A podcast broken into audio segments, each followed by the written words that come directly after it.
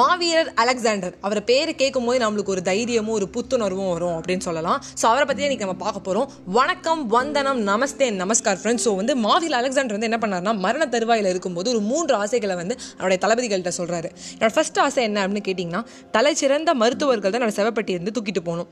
ரெண்டாவது ஆசை நான் இது வரைக்கும் சம்பாதிச்ச எல்லா பணம் பொருள் விலையுறந்த தங்க நகைகள் எல்லாத்தையும் வந்து நீ என்ன பண்ணணும்னா என்னோட செவப்பட்டி கீழே போட்டு வரணும். பூவுக்கு பதிலாக இதுதான் நீ தூவணும் அப்படின்னு சொல்கிறாரு மூணாவது ஆசை என்னன்னா என்னோட கையில் வந்து என்ன பண்ணணும்னா ஒரு கையை. வெளியில் வந்து செவப்பட்டிக்கு வெளியில் போடணும். அது வந்து வந்து காற்றுல ஆடிண்டே வரணும். ஆட வைக்கிற அப்படின்னு சொல்லி சொல்கிறாரு இது வந்து மூணு ஆசையும் வந்து நிறைவேற்றணும் அப்படின்னு சொல்லிட்டு முடிச்சிடுறாரு. மூன்று ஆசைகளை கேட்ட வந்து ஒரு தளபதியால் பொறுத்துக்கவே முடியல. இவர் ஏன் இப்படி சொல்கிறாரு ஆச்சரியமாக இருக்குது அபூர்வமாக இருக்குது எனக்கு ஒரு செலவையும் சொல்லலாம். இல்லை வேற ஏதானு கேட்கலாம். என்ன இப்படிலாம் சொல்கிறாருன்னு சொல்லி அவர் ஆச்சரியத்தை தாங்க முடியாமல் பொறுத்துக்க முடியாமல் கேட்டார்.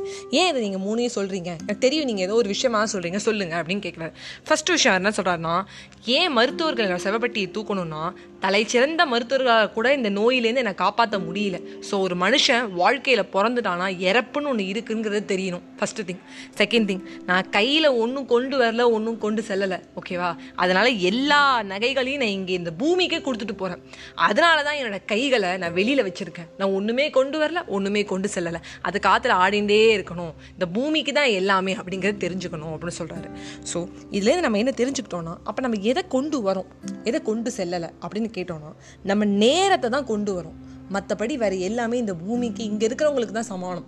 அந்த நேரத்தை நம்ம நல்ல நண்பர்களோட நம்ம ஃபேமிலியோட அவங்க கூட ஸ்பெண்ட் பண்ணுறதுக்கான மட்டும்தான் இந்த பிறப்பை நம்ம எடுத்திருக்கோம். ஸோ என்ன பண்ணணும் அப்படின்னு கேட்டிங்கன்னா நம்மளோட செல்ஃபோனையும் இல்லை நம்மளுக்கு எது வந்து ரொம்ப வந்து டிஸ்டர்பன்ஸ் கொடுக்குது நம்மளோட டைத்தை எடுத்துக்குதோ அதை வந்து வச்சுட்டு நம்ம ஃபேமிலியோட டைம் ஸ்பெண்ட் பண்ணணும் அப்படிங்கிறது தான் நான் இன்னைக்கு இந்த கதையிலன்னு சொல்ல விரும்புகிறேன் எனக்கு இதை கேட்கும்போது ரொம்ப ஆச்சரியமாக இருந்தது. அதெல்லாம் வந்து நான் ஷேர் பண்ணுவோம் அப்படின்னு நினச்சேன். நிறைய பேருக்கு தெரிஞ்சிருக்கும் நிறைய பேருக்கு தெரிஞ்சிருக்காரு ஆனால் அந்த குரு சொல்லும்போது சிஷ்யன் அப்படியே வந்து கை கட்டி நிற்கிறான் ரைட்டு இது வரைக்கும் நான் என்ன பண்ணிட்டு இருக்கேன் ஒன்றுமே பண்ணலை.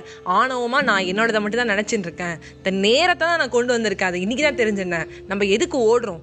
பணத்துக்கும் விலை உயர்ந்த பொருட்களுக்கும் வீட்டுக்கும் எல்லாத்துக்கும் நம்ம ஓடிட்டு இருக்கோம் நேரம் தான் நம்மளுக்கு தேவை. அப்படிங்கிறத புரிஞ்சுக்கிட்டோம் ஸோ நீங்களும் புரிஞ்சுப்பீங்கன்னு நினைக்கிறேன் ஃப்ரெண்ட்ஸ் பை பை ஃப்ரெண்ட்ஸ்